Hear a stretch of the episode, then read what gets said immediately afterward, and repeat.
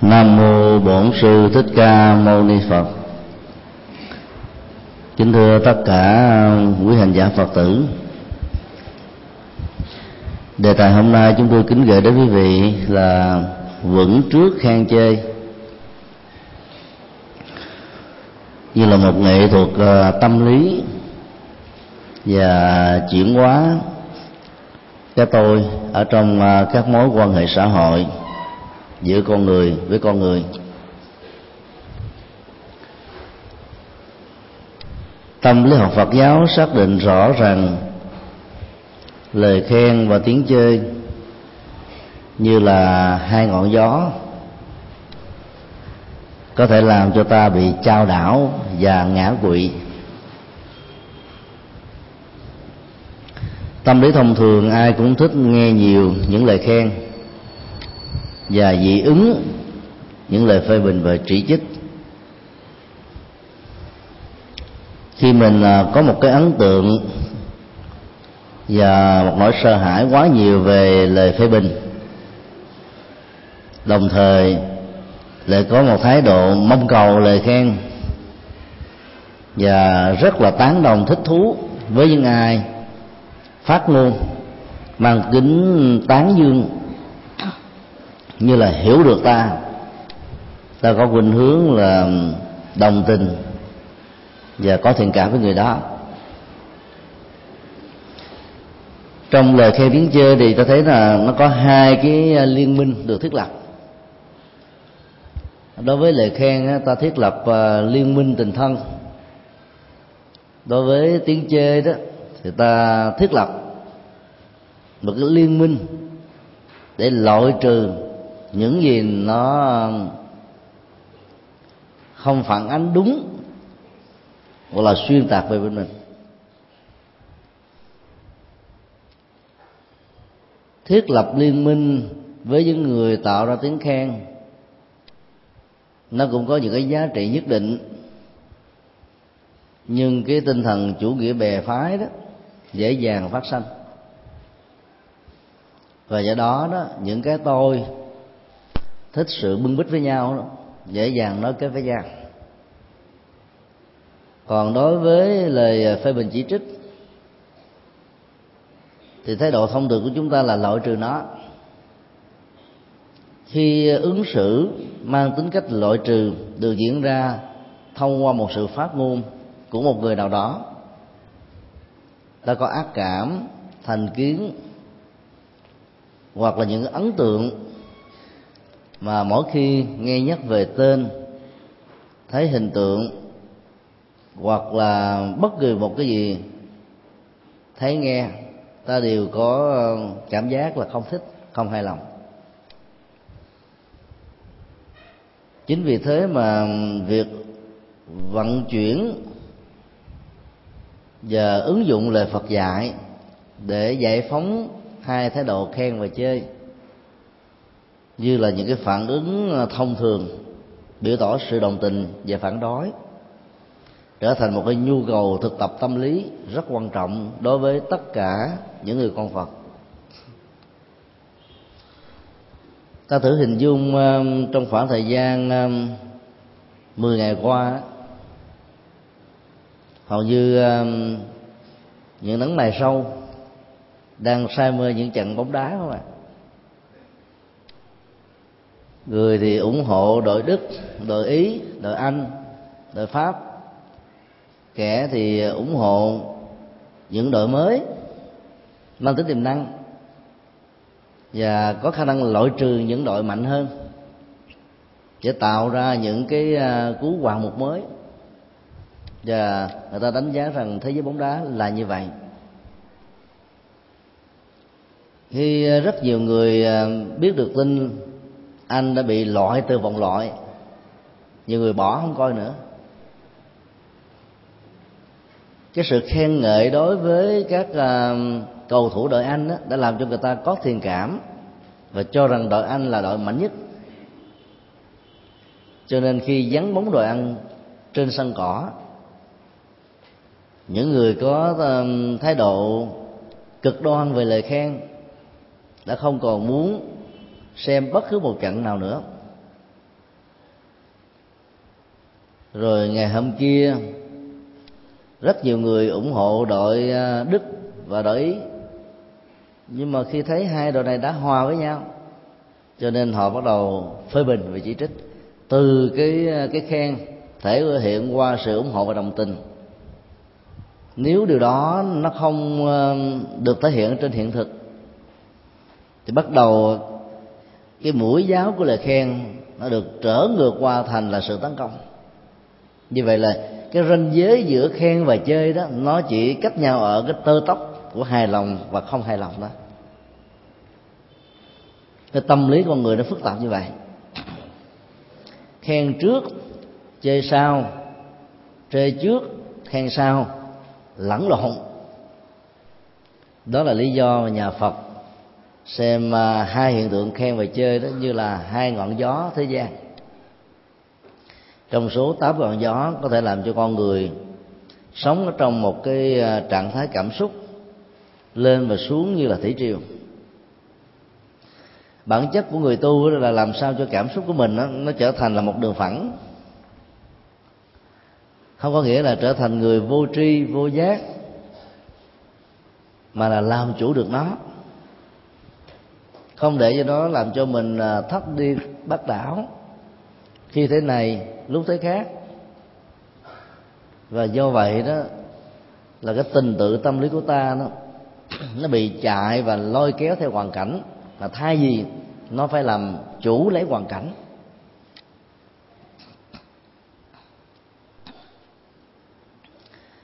Ở trong kinh à, trường bộ có một câu chuyện khá lý thú hai thầy trò, bà la môn rất là nổi tiếng.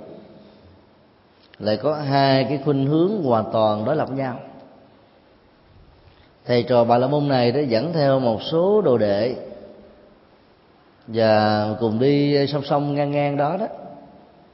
Thì có các đệ tử của đức phật, trong đó có tôn giả a nan. Người thầy đó thì dùng hết tất cả những lời lẽ tiêu cực nhất xấu nhất, nặng nề nhất, phê bình chỉ trích, không còn chỗ nào nữa đối với đức phật. Nó bao gồm những cái nội dung như là tất đặt đa, mà tu hành cái gì. Ông này á, là đứa con bất hiếu đối với cha. Là người chồng á, bất nhẫn với vợ. Là người cha đó, thiếu trách nhiệm với đứa con thơ và là một đông cung thái tử trốn tránh cuộc đời. Tất đạt đa là người chuyên sử dụng các ma thuật để làm cho bất kỳ ai có cơ hội gặp ông một lần là mê mẩn và không thể nào không theo ông làm đệ tử được. Hàng tá và hàng loạt các lời phê bình chỉ trích nặng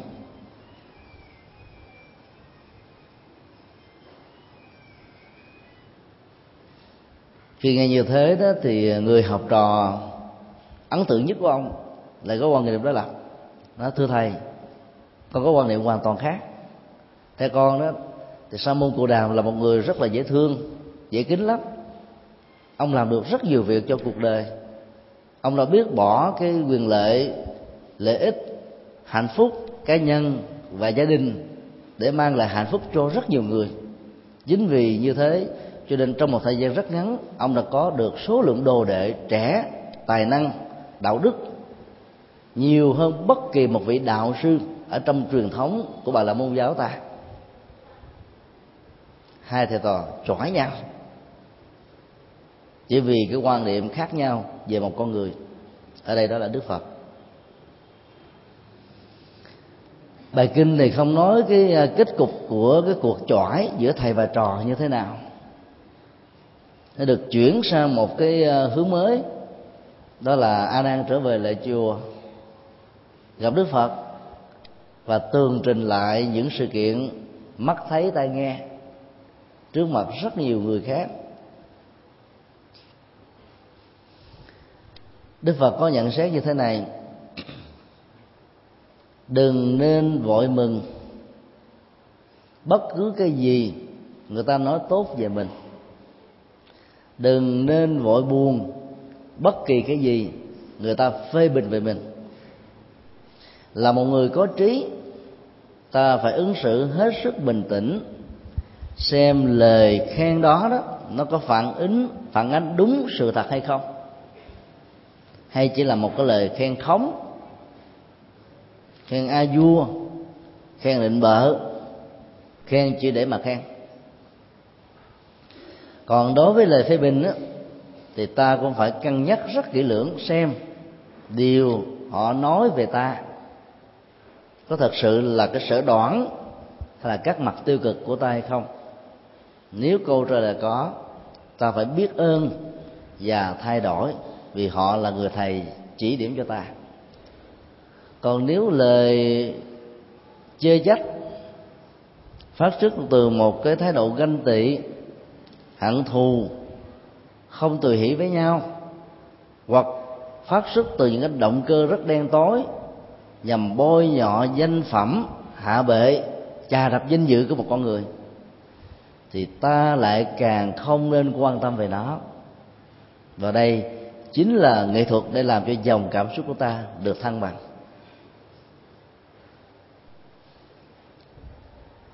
Trong tình huống một lời khen nó phản ánh đúng được những gì mà người được khen, đã ứng xử, đã sống. Và đức phật nói thêm một câu thứ hai, chuyện đó có gì đâu mà vui. Mình làm vô số các điều tốt và người ta nhận thấy được điều tốt đó, ta khen tặng mình. Đức phật khuyên là cũng không nên vui nữa. Đó là chuyện bình thường. Làm điều tốt mà ta không khen mới là chuyện lạ. Đó là cái nghệ thuật để làm cho cái tôi của ta nó không có chuông sinh ra. Dân gian việt nam thường nói khi mình được khen nhiều quá đó, cái lỗ mũi mình nó phình to lên. Nở lỗ mũi. Thực ra lỗ mũi thì nó có chừng đó thôi, là sao nở phình được? Nó phình là phình cái tôi bên trong, cái tôi nhận thức, cái tôi tâm lý cái tôi trong các mối quan hệ xã hội. Khi cái tôi đó trương phình lên đó, thì gương mặt của người ta trở nên hớn hở. Nụ cười cái vẻ rất là tươi rói à. Thái độ hăng hoan. Thậm chí luôn về luôn một ngày trời không ăn người ta vẫn không có cảm giác là bị đói. Cái tôi nó có một cái năng lượng mạnh kháng cự lại một số cái tình tiết về thời tiết khí hậu và điều kiện sinh học hay là điều kiện bao tử. Nó vượt qua được trong một giai đoạn ngắn. Từ đó, nó làm cho người ta dễ dàng rơi vào một cái trạng thái tâm lý nghĩ rằng đây chính là cái năng lượng của mình. Mà trên thực tế, nó là một cái năng lượng phá hoại. Thú vị nằm ở chỗ đức phật nói đó, khi mình làm điều tốt mà người ta khen là chuyện bình thường, để cho mình khỏi phải rơi vào chủ nghĩa công thần.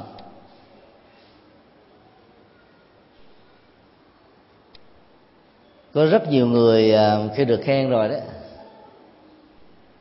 mỗi khi à, tụ tập, giao lưu với bạn bè, chỉ kể về những cái thành tích của mình thôi. Mà thành tích nó đã qua rồi, nó trở thành là một phần của quá khứ. Người ta nói về mình, thì không sao bởi vì ta không thể nào cản người khác nói. Còn mình tự nói về mình, tự khen về mình là một sự trơ trẽn. Nó kéo theo một cái thái độ tâm lý khác là tiếc nuối, tiếc rẻ, hoài vọng về cái hào quang chói sáng ở trong quá khứ mà bây giờ ta không còn nữa. Những người sống như thế là thiếu thiết thực. Thay vì chìm đắm ở trong lời khen về một thành tựu trong quá khứ, đạo phật dạy ta là hãy tiếp tục gây những những hạt giống, những hành động, những chương trình, những kế hoạch có lợi ích cho mình và người ở hiện tại và tương lai. Cái thành quả của sự đóng góp đó nó sẽ mở cửa và đi về phía trước. Và dĩ nhiên, đứng theo cái nhân quả thông thường, thì những lời khen tặng sẽ tiếp tục được diễn ra mà ta vẫn không hề bị các mũi tên cái tôi bắn trúng vào, làm cho mình trao đảo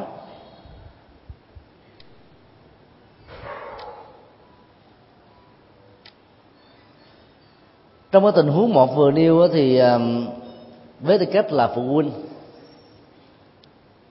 ta phải hết sức khéo léo để giúp cho con em của mình không rơi vào cái sự thỏa mãn ở trong các thành quả và thành tựu. Năm 2006 khi thuyết giảng tại San Jose, California, Hoa Kỳ chúng tôi được một gia đình Phật tử à, thuộc hàng triệu phú, mời về nhà để chuẩn bị thuyết giảng cho các Phật tử khác đang chờ đợi tại đây. Sau buổi thuyết giảng xong đó, thì hai vợ chồng mới à, kể chúng tôi nghe. Đứa con trai duy nhất của ông bà 18 tuổi đầu. Nói tiếng việt không rành, nói tiếng anh như người bản địa. Vừa tốt nghiệp xuất sắc lớp 12 và chuẩn bị vào trường đại học. Ông bà bàn với nhau là đưa con của mình vào trường học nổi tiếng nhất Hoa Kỳ là Harvard. Còn người chồng đó thì là muốn đưa đứa con mình tới cái trường ở California cho gần. Thì mỗi lần có đi thăm viếng á, có thuận lợi. Sau đó họ bàn với nhau cái cách thức để ờ, nuôi dạy con vì con của ông bà đỗ đạt mà thuộc cái hàng là đứng đầu bảng của ờ, thành phố San Jose. Rất xứng đáng để nhận được những lời khen về sự khích lệ. Họ cũng tổ chức khen và khích lệ như thông thường. Nhưng sau đó họ đã chuyển qua một cái hướng ờ, khá lý thú là xin phép cho đứa con được vào làm việc ở trong một cái thư viện mà mỗi ngày đó, cái lương của nó đó chỉ có được ờ, vài ba chục đô thôi. Trong thời gian chờ đợi để nhập học ở trong một trường đại học mới, cậu ta có được 15 ngày. Thì ông bà đó dành 15 ngày đó để đi thực tập. Là một triệu phú, ông bà có thể cho đứa con mình một trăm ngàn đô, hai trăm ngàn đô, có khó khăn gì đâu.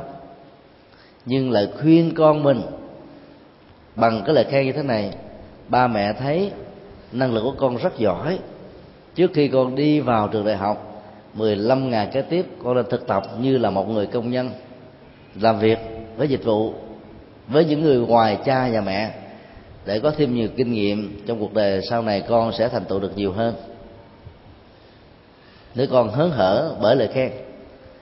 Và đi làm. Một tuần lễ sau đó cậu ta lãnh lương được một à, trăm đô. Về là mừng hí hủng khoe với ba mẹ mẹ ơi, đây là lần đầu tiên con có được đồng lương một trăm đô. Ba mẹ nói là con giỏi quá. Chứ lúc mà ba mẹ bằng tuổi con, ba mẹ tìm ra đâu đâu được 10 đô đâu. Con làm được một trăm đô đó, là con đã giỏi hơn ba mẹ đến à, 10 lần. Đứa con nó mừng phấn chấn vô cùng mặc dầu đó là con của một triệu phú. Phương tiện vật chất đủ đầy. Mỗi ngày cậu không cần phải đi làm gì cả, cũng có một hai trăm đô để xài. Mà chỉ có cái lời khen đúng tình huống thôi. Cậu ta phải mất đến cả tuần lễ để được một trăm đô mà cậu ta vẫn vui, vẫn hạnh phúc. Đó là cái nghệ thuật để mà giáo dục, giúp cho đứa con được trưởng thành bằng chính sức mồ hôi, sự lao động chân chính và có óc khôn ngoan, đúng luật pháp, phù hợp với đạo đức.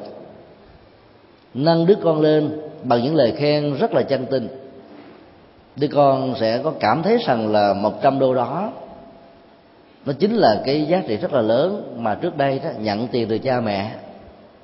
Cái số lượng nhiều hơn đó, nó vẫn cảm thấy rằng là chỉ là một cái sự vay mượn đó.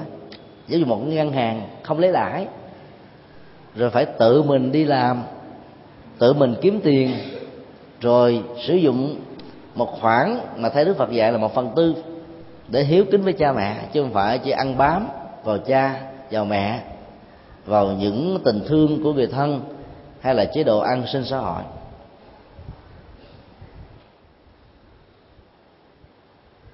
Như vậy bản chất của một lời khen đúng tình huống. Và có giá trị thật sự đó, nó sẽ tạo ra một chất kích thích như là một cái lực sức tác làm cho người ta được đặt vào trong một cái quỹ đạo. Mà kể từ khi quỹ đạo đó được có cái điểm xuất phát, thì nó đi đến nơi về đến chốn. Như vậy là bản chất của lời khen đó, nếu sử dụng đúng tình huống, rất là cần thiết. Và là những người phật tử thì ta không nên tiếc rẻ lời khen. Có nhiều phật tử sau khi à, học bài kinh trường bộ xong rồi, và nhiều bài kinh khác trong kinh tạng Bali vì hiểu sai, cho nên không muốn khen dưa, tán tán dương ai hết nói giờ tôi khen bả, mốt bả té hèn nên tôi phải phê bình bả cái này cái nọ để cho bả được uh, uh, trọn vẹn hơn tốt hơn trong tương lai. Như thế là sai. Vững trước khen không có nghĩa là ta không được quyền khen cái người đáng khen. Mà ở đây đó là đức phật nói về cái thái độ tâm lý của người được khen. Đừng để cho mình té hen ở trong lời khen đó. Và mình phải có một thái độ hết sức là lương thiện về tri thức, liêm khiết về lương tâm, xem cái lời khen đó có phản ánh đúng những gì ta đã đóng góp, ta làm hay không. Nếu không đó thì đức phật dạy tiếp, mình phải trả lời là, cái này không có trong chúng tôi chúng tôi không phải là tác giả tạo ra những cái tốt đó. Để trả cái thành quả đó cho những người có giá trị hơn, đóng góp nhiều hơn chứ. Như vậy là người được khen phải ứng xử ngoài yếu tố vô ngã, không cống cao tự hào tự phụ về những gì mình làm được, đóng góp được. Còn là một người rất là liêm khiết về lương tâm.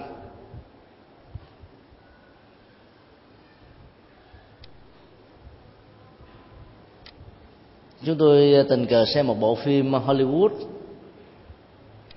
nói về thành tích của một người à, đã giúp cho hàng trăm hành khách thoát khỏi cái chết. Vì à, người lái máy bay đó bị đột quỵ. Và anh này nó cứu, cho nên là khi cứu xong đó, anh đã lẩn trốn đi. Vì cái tâm lý của ảnh là một người mặc cảm và cũng là một tên đạo chích nữa. Chuồn vô máy bay để đi ăn cắp đồ. Nhưng trong cái tình huống máy bay nó bị trao đảo ảnh là cái người biết lái máy bay, cho nên đã tạo ra cái đáp an toàn, rồi ảnh chuồn mất sợ ta phát hiện mình là ăn cắp đó.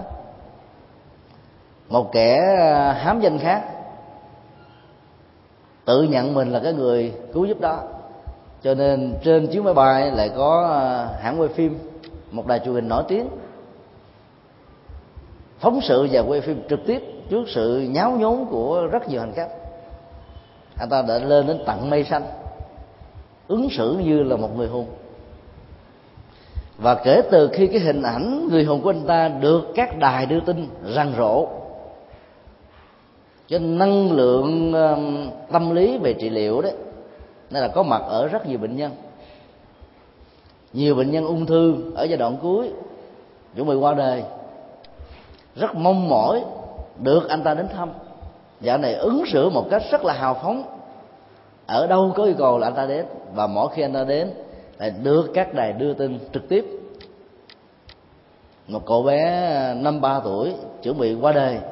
Anh ta đến, chỉ à, ôm cậu bé vào trong lòng với tất cả các tình thân thương nhất. Cậu bé cảm thấy rằng mình rất hạnh phúc, được cái người hùng vĩ đại đến thăm. Cho nên cậu ta sống khỏe lại và nhiều cái hiện tượng khác nó diễn ra như thế. Ở tại nhà tên đạo chích đã cứu một cái đoàn máy bay thoát hiểm khóc lóc. Trời ơi cái vinh quang của tôi lẽ ra tôi hưởng tại sao anh khác lại hưởng vào có thế này? Anh tiếc lắm. Anh ta chạy tới ngay những cái chỗ mà anh này đang hành hoạt nói những cái lời phát biểu cao thượng thế này thế kia. Và anh này vừa đi tới đâu là cảnh sát an ninh đó, người ta lội ra tới đó. Coi như là một con chó ghẻ thôi hắt hủi chà đạp, đánh ảnh. Ảnh nói, tôi mới thật sự là người hùng. Không ai tin nữa đâu câu chuyện đó, nó vừa có cái giá trị châm biếm, mà vừa có những cái um, triết lý để giáo dục. Khi mà cái tên tuổi của con người được đưa lên cao quá đó, người ta lại um, dễ dàng bị quên đi. Những cái giá trị thực ở trong đó, sự đóng góp không phải là mình. Còn cái người đóng góp thật sự là vì cái mặc cảm tội lỗi về một cái chuyện nào khác cho nên không dám xuất đầu lộ diện. Rồi cái cuộc chiến tâm lý giữa hai này nó được diễn ra khi hai anh đối diện với nhau. Tên đạo chích nói với anh ờ, giả danh người hùng tôi sẽ phanh phui anh trước mặt mọi người. Nên hai anh cùng rơi vào trạng thái khủng hoảng và tính tự tử mà chết hai anh đang nói chuyện, đối thoại ở trên một cái tầng lầu, cao mười mười mấy mười mấy tầng. Và đứng ở cái là cái vèm lan can đó. Và cái anh người hùng mạo danh đó là muốn tự tử và chết. Và chính anh đạo chích này là ghi anh ta lại. Lơ lửng, rồi cuối cùng là cứu thoát. Ở dưới các đài truyền hình là tiếp tục quay. Đưa tin lên. Và cuối cùng sự thật vẫn là sự thật thì cái người mà làm công tác quay phim cũng là một trong những nạn nhân trên chiếc máy bay đó đó. Mới biết được rõ rằng cái người hùng thật sự là tên đạo chích. Còn cái người mà hùng nhân danh là người hùng đó, là một tên đạo chích khác tức là đạo chích về cái công lao của người khác. Nhưng mà kể từ khi cô được cứu đó và cô phóng sự đưa tin về cái anh đạo anh đạo chích về cái danh tánh người hùng thì cô đã đem lòng yêu thương anh ta. Cho nên cô phải dàn xếp, nói với cái người đạo chích trên máy bay đó, anh hãy cút đi. Tôi sẽ ờ, xóa và nhờ báo chí sẽ ờ, hỏa lấp hết tất cả những cái ờ, cái cái tiền án của anh bằng những cách viết rất là khéo léo. Và anh đừng bao giờ xuất hiện ở quần chúng thừa nhận rằng mình là người hùng thật sự trên chiếc máy bay, vì anh không xứng đáng là người hùng. À, thương lượng với nhau thì bộ phim nó hết ở đó. Cái lời khen đó nó làm cho con người ta trao đảo đến thế. Kẻ đạo chích lên với mục đích lạm cấp. Trong tình huống quy quy cấp là trở thành một người hùng, nhưng là không dám thừa nhận cái tính cách người hùng của mình vì mặc cảm tội lỗi. Còn cái kẻ ờ, được sống sót lại tự xưng mình là người hùng, cho nên biết bao nhiêu người là ca tùng đối diện trước cái hiện tượng mà được khen đó, chúng ta thấy là nó khó ứng xử lắm. Nó có cái niềm vui nhộn nhịp bên trong. Rồi từ đó đó là thiên hạ có thiện cảm, có ấn tượng. Và nhờ thiện cảm ấn tượng đó, nó có những cái tình huống là phước chủ mai thầy nó tạo ra một cái sinh khí mới cho những người nghĩ rằng là mình có được cái danh dự để được gần gũi đã được quay phim, chụp ảnh với người hùng. Hàng loạt những cái sự kiện đó diễn ra. Cho nên đức phật dạy là khi mình không xứng đáng với những cái giá trị được khen, thì ta cũng phải đến chính.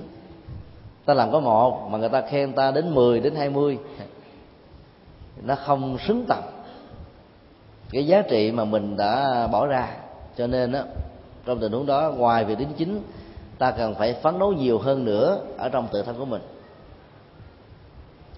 Còn nếu mà mình là một trăm mà người khác chỉ thừa nhận có 10 thậm chí có một Đức Phật khuyên cũng lại càng không nên buồn, bởi vì mình làm đâu phải để được tiếng khen làm đâu phải để thiết lập cái thiện cảm với người khác mà làm như là một bổn phận. Thứ nhất là hoàn thiện cái nhân cách đạo đức ở bản thân mình. Và thứ hai thông qua sự hoàn thiện nhân cách đó đó, ta mang lại lệ lạc cho tha nhân. Và đây chính là một trong những nghệ thuật tu tập để dẫn đến cái tiến trình chuyển hóa về tâm thức.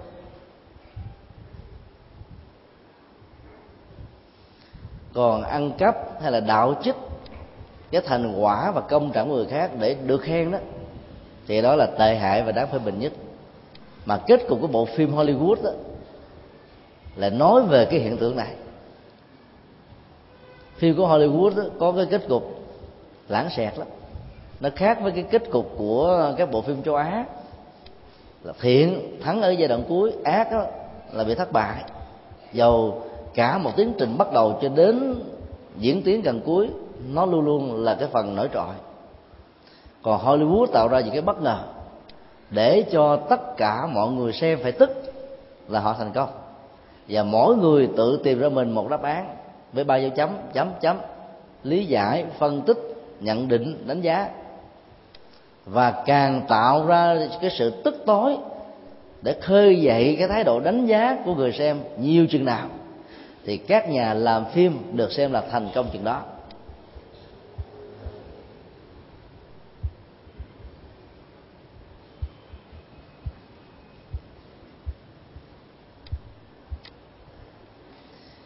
Sau đó đức phật à, phân tích một điều à, rất là có ý nghĩa. Ngài nói này a nan và tất cả các đồ đệ của ta nếu quý vị bình tĩnh phán xét đó, thì quý vị sẽ thấy rằng là cái vị thầy bà la môn với bình ta đó không đúng cách cho nên trở thành là cái người tán dương ta thầm lặng. Đó là cái cách khai thác về tâm lý để ta vượt qua được những cái nghịch cảnh khi mình làm việc tốt về đạo đức, mà người khác lại chọt gậy bánh xe, phá đám, vân vân. Đức Phật lấy cái câu cuối thôi. Sa môn cô đàn, như là một nhà huyễn thuật, bất kỳ người nào có dịp tiếp xúc với ông một lần, thì đều từ bỏ tôn giáo của mình để trở thành đệ tử của ông ý muốn nói ông là ma mảnh nói ngài là ma mảnh. Dùng cái xảo thuật dùng bùa mê thuốc lú để cho người ta theo mà nhưng mà thực ra đó là cái lời khen. Từ bỏ một tôn giáo đâu phải chuyện dễ đâu. Cái gốc rễ dân hóa tôn giáo đó đối với bà la môn là nó bám sâu từ hàng ngàn kiếp rồi. Sinh ra thì cái máu bà la môn đã, đã có sẵn cái quán tính bà la môn đã, đã có sẵn chất liệu dân hóa bà la môn đã có sẵn rồi. Đâu phải dễ gì mà nhổ lên được tất cả cái này mà nghe một cái bài thuyết giảng mà từ bỏ tôn giáo của mình để theo làm đệ tử Phật, thì phải biết rằng là cái chất liệu, chất lượng về nội dung, tâm linh của như gì Phật nói phải hết sức là đặc biệt phải không ạ? Cho nên chúng ta nếu bình tâm mà xét thì ở trong rất nhiều lời phê bình đó, nó lại là cái lời tán dương. Tán dương theo một kiểu khác.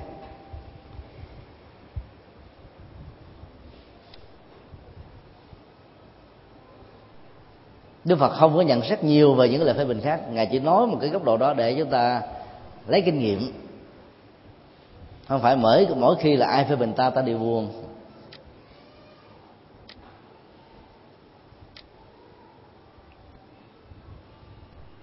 Còn đối với uh, lời khê lời chơi nó có nhiều dạng.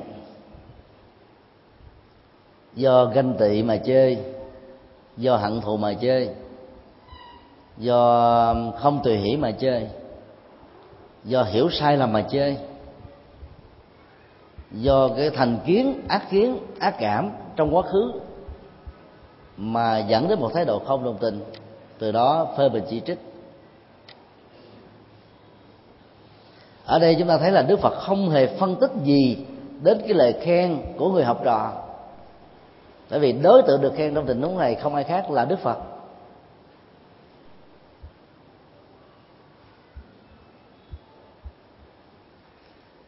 Chỉ biết rằng là sau bài kinh đó thì đức phật có nói về à, bốn năm cái à, tầng cấp của cái lời khen.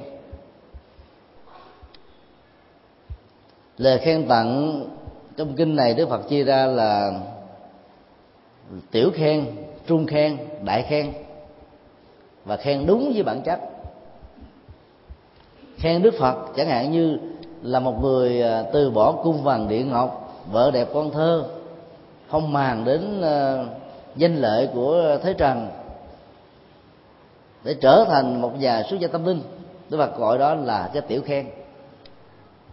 Khen đó nó chỉ có giá trị nhỏ thôi. Bởi vì ai cũng có thể làm được việc đó. Bằng chứng là trước đức phật vài năm, ngài mahavir, người đã khai sáng ra đạo kỳ na cũng là một vị đông cung thái tử, chối bỏ ngôi vàng để trở thành một nhà tâm linh, và đã dựng ra một giáo phái vượt lên trên bà la môn giáo là kỳ na giáo. Và ông cũng là một trong những người khai tổ của ờ, phong trào sa môn, phủ định thượng đế và kêu gọi mọi người không lệ thuộc vào các thần linh. Còn trung khen á, là khen rằng là đức phật giảng kinh thuyết pháp rất là hay. Giá trị giáo pháp của ngài cao thượng thế này thế nọ. Đúng là cái chuyện khen bình thường đó. bởi vì giá trị của nó như thế thì người ta nói như thế thôi. Tôi không có gì phải mừng phải hãnh diện tự hào về những cái thành quả đó. Còn cái đại khen đó là khen rằng đó là ở trong những hoàn cảnh nghịch đức phật đã tu được giác ngộ và giải thoát. Ở trong những cái tình huống hận thù của cuộc đời, ngài đã trở thành là người không hận thù. Tức là tận dụng cái nghịch cảnh để tạo ra cái thuận cảnh. Tận dụng cái bối cảnh của phiền não để tạo ra chất liệu của bồ đề, được gọi là đại khen.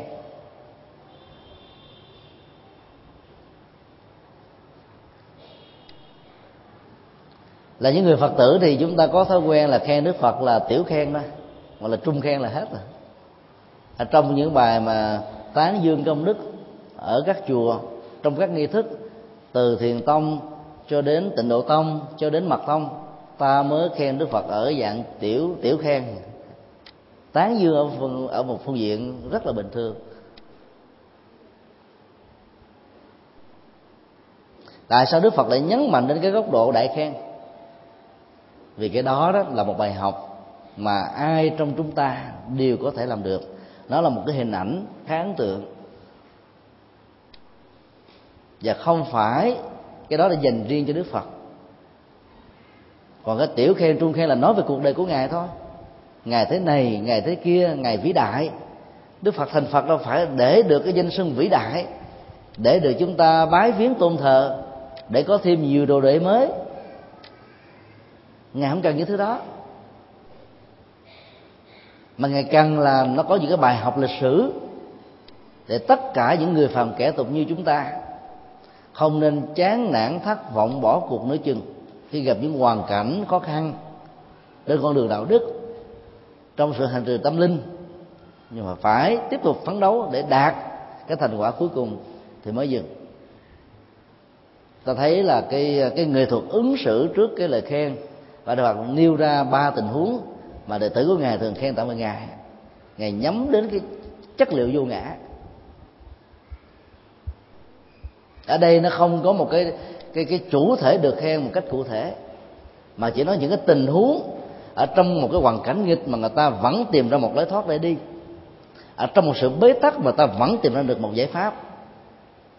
Cái đó là đáng tán dương. Và nó là dành cho tất cả mọi người ai cũng có khả năng để được dự phần vào trong cái tiến trình được khen như thế.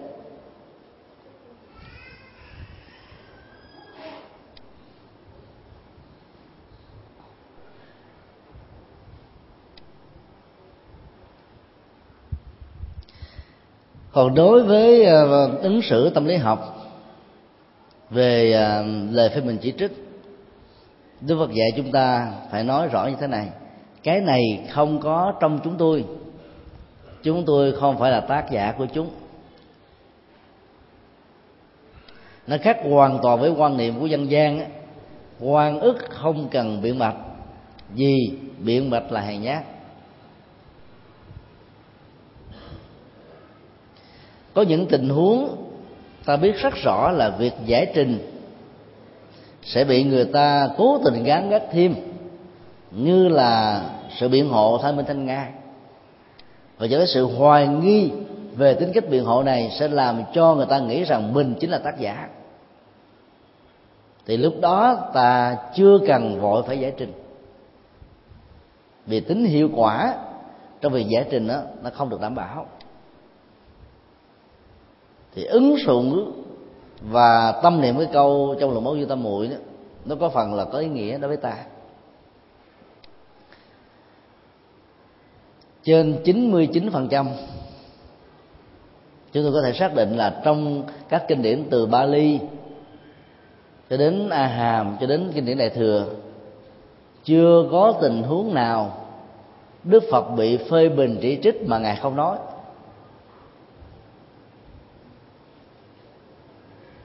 Không phải vì ngài là ngài hường người hèn nhát cho nên ngài phải nói, mà nói về cái tính có hay không trong cái sự bị gắn ghép của mọi người đó, làm cho cái chân lý nó được thể hiện.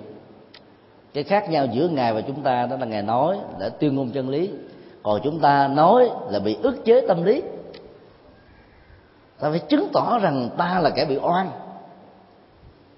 Cho nên cái hận, cái hờn, cái giỏi, cái tức tối đó nó khống khống chế và ngự trị ở trong suốt cái tiến trình chúng ta muốn chứng minh minh mình là một cái người không phải là tác giả. Còn đức phật ngược lại, ngài rất là thản nhiên, nói những điều cần nói, tuyên bố những nội dung cần tuyên bố vì nó có lợi cho cuộc đời. Cho nên à, không có tội lỗi gì trong việc chúng ta minh bạch vấn đề để cho sự hiểu lầm không được nối kết và thắt khúc có nhiều người cứ bị à, quan niệm dân gian ám ảnh á, có tịch mới sụp sịch cho nên cứ ôm cái mối hàm quan mà cái sức chuyển hóa của mình chịu không nổi, không đủ để sức chuyển hóa. Rồi phải hận thù với cái người đã tạo ra hàm quan cho mình bằng những lời thề cai rủa độc. Tôi thề, từ kiếp này trở đi, tôi sẽ không bao giờ đồng hành với người đó chỗ nào người đó có mặt là tôi sẽ vắng mặt. Tất cả những lời thề cái rủi độc đó, nó mang tính cách loại trừ. Giữ mình lại thì phải loại trừ kẻ đó lập. Và kẻ đó lập nếu có mặt mà đưa người ta mến tụng, thì mình á, là không có thiện cảm. Mình từ bỏ, hoặc là ra về. Như vậy là từ một cái ức chế tâm lý của nỗi oan nhiều người đã ứng xử đó, thiếu khôn ngoan. Ngày và đêm hành hạ cảm xúc để cho nỗi đau nó nó quặn chảy, nó sôi sục ở trong tâm thức của mình. Trong cái đó, đức phật nói rất đơn giản, cái này không có trong chúng tôi. Người ta tin hay không? Không tin là chuyện của họ thôi. Ta phải nỗ lực làm hết sức mình để nói cái sự sự thật, làm giảm đi cái nỗi hoài nghi của quần chúng. Còn quần chúng cố tình bám víu vào những cái nặc danh phê bình chỉ trích, nói xấu để nghĩ xấu về ta. Mà sau khi được giải trình rồi mà họ vẫn còn bảo lưu cái quan điểm đó, họ tự gieo nghiệp hàm quan, thì hậu quả họ phải lãnh chịu. Còn ta có chức năng là ta phải giải phóng cái nghiệp đó. Nói đơn giản, rõ ràng, mạch lạc khi được yêu cầu. Khi có nhu cầu. Nhưng không hề có cái thái độ giận tức giả đũa để cho cái người tạo ra mỗi hồng quan với mình đó, bị mất mặt. Cho nên khi mà ta minh bạch với thái độ đó đó ta tạo một cái cửa ngõ cho người kia hội đồng như thể rằng là người đó do thiếu dữ liệu cho nên rơi vào tình trạng là đánh giá sai chứ không phải là một sự cố tình.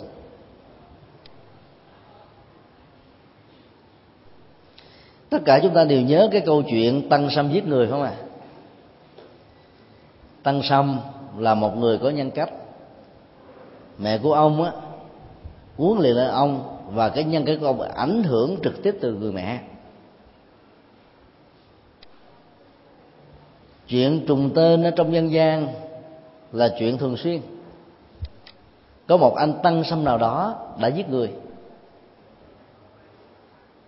Rồi người ta đồn cái tiếng tăng sâm giết người.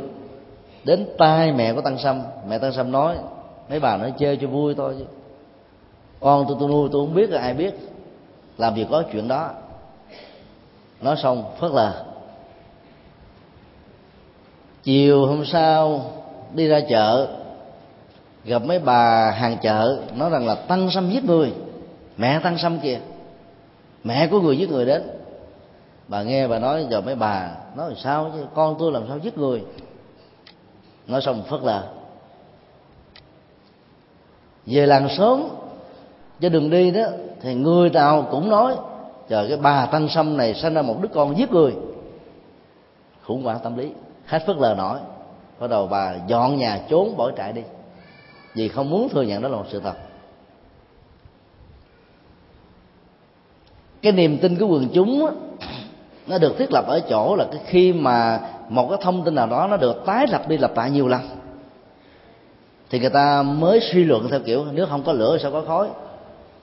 Phải có, người ta mới nói chứ không có sao ta nói? Cái cơ chế tâm lý đó nó thuyết phục con người dễ dàng lắm. Và chính người mẹ của tăng sâm biết tâm tư, đạo đức, nhân cách, phẩm hạnh của con trai mình hơn ai hết. Ấy thế mà khi mà được lặp đi lặp lại một thông tin, tiêu cực thôi. Bà ta đã không còn tin vào cái miệng của mình nói nữa, không còn tin vào cái phán đoán của mình nữa, không còn tin vào đứa con của mình nữa. Và chính bà cũng nghĩ rằng là con bà là kẻ giết người, cho nên bà xấu hổ quá, mặc cảm quá. Bỏ xứ mà đi. Thật sự con bà nào có giết người đâu. Ở đây nó chỉ là một cái thông tin. Nó không nhất thiết là một cái lời chê nó là một thông tin. Thông tin chỉ là phản ánh một cách trung thực về những sự kiện diễn ra. Và dĩ nhiên trong thực tế có một ông tân sông khác giết người chứ không phải con của bà. Cho nên dựa vào các thông tin, nếu ta không nắm rõ được nguồn gốc của nó, ta đánh đồng tính tác giả của người a và một người b nào đó ta đã tạo ra một nỗi hàm quan. Ở đây đó là mẹ có tăng xong ngày và đêm khổ lụy. Bà con quyến thuộc khi biết được sự kiện đó cũng bị hệ lụy theo. Và cái nỗi hàm quan lớn nhất vẫn là cái ông tăng sâm vốn không giết người, mà một người khác mang tên mình giết người là cho mình phải bị mỏi hàm quan. Câu chuyện nhân gian trung hoa thì không nói tiếp là sau đó ông này ông minh quan cho bản thân mình bằng cách nào, không thấy.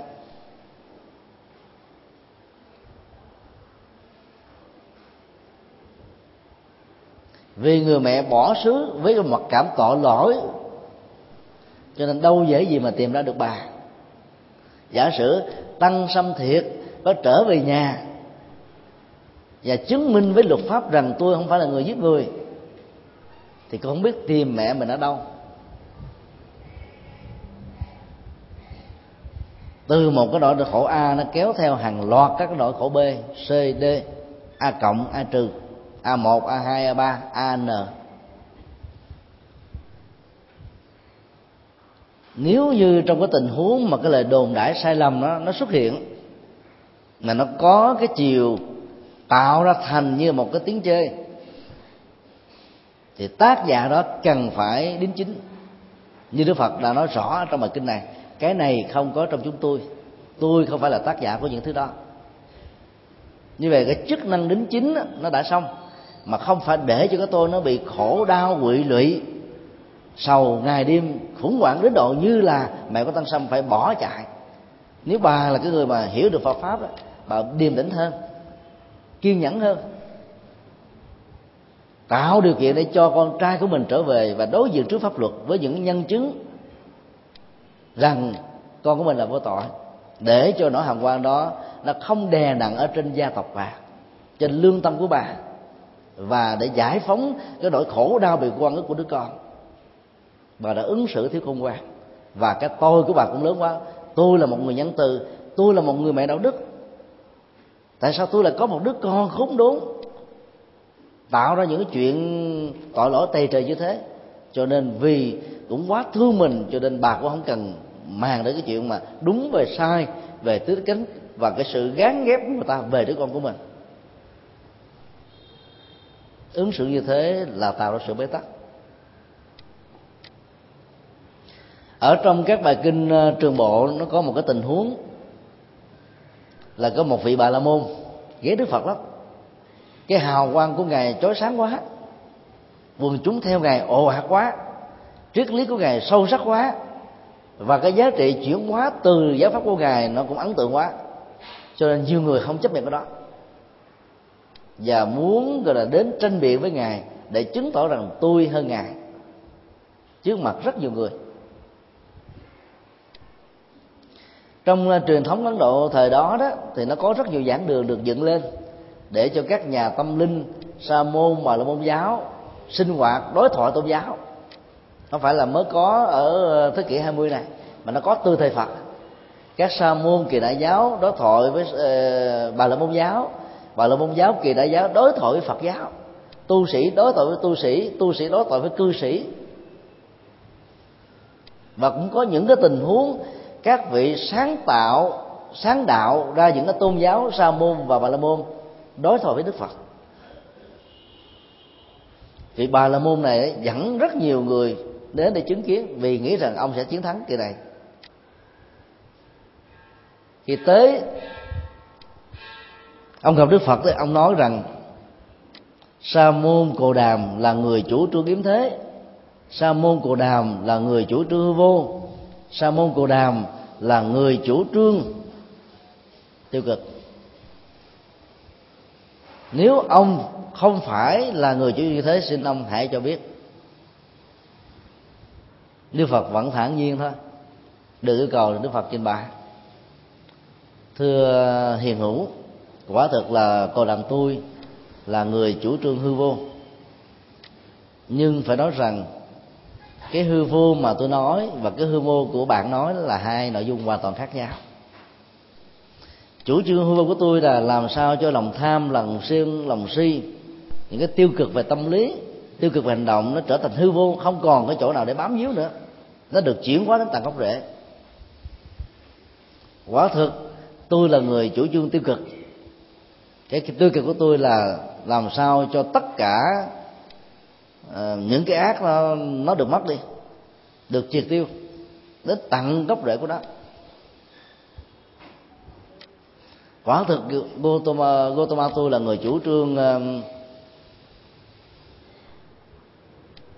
xa lánh cuộc đời. Cuộc đời trong khái niệm của tôi hiểu đó là những cái giá trị tiêu cực chứ không phải là cuộc đời là cái đời sống an lạc hạnh phúc những gì tiêu cực, nó được gọi là đời. Những gì xấu được gọi là đời.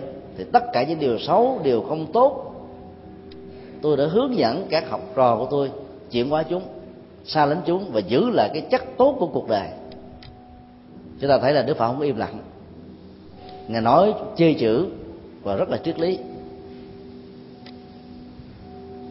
Do đó nó vẫn trước khen chê là một nghệ thuật để giúp cho ta nó sống một cách bình thản để không bị trao đảo, không bị nổi hàm quan không tạo điều kiện để cái quần chúng có niềm tin với mình đánh mất niềm tin.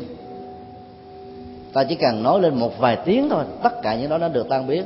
Mà có nhiều người cứ im lặng để cho những người khác nhẹ dạ cả tin tin vào những lời phê bình.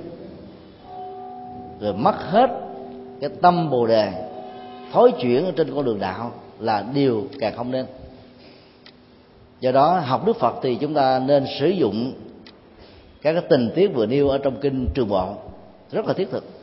Cái điều khác giữa ta và ngài trong lúc mà ta trình bày sự thật á, ta có thể bị trao đảo, khủng hoảng, khổ đau, cái vết hằn tâm lý để hoài không quên. Còn đức phật là nói là để tạo ra cho mọi người cái sự hiểu biết chân chính về một sự kiện và sau đó là hết vì à, thầy kinh à, được bắt đầu đây là mùa ăn cư, nên thời gian nó cũng hơi ngắn. Chúng ta kết thúc tại đây. Và gặp lại quý vị à, vào tháng tháng sau, cũng vào cái tuần lễ này. Kính mời hồi hướng.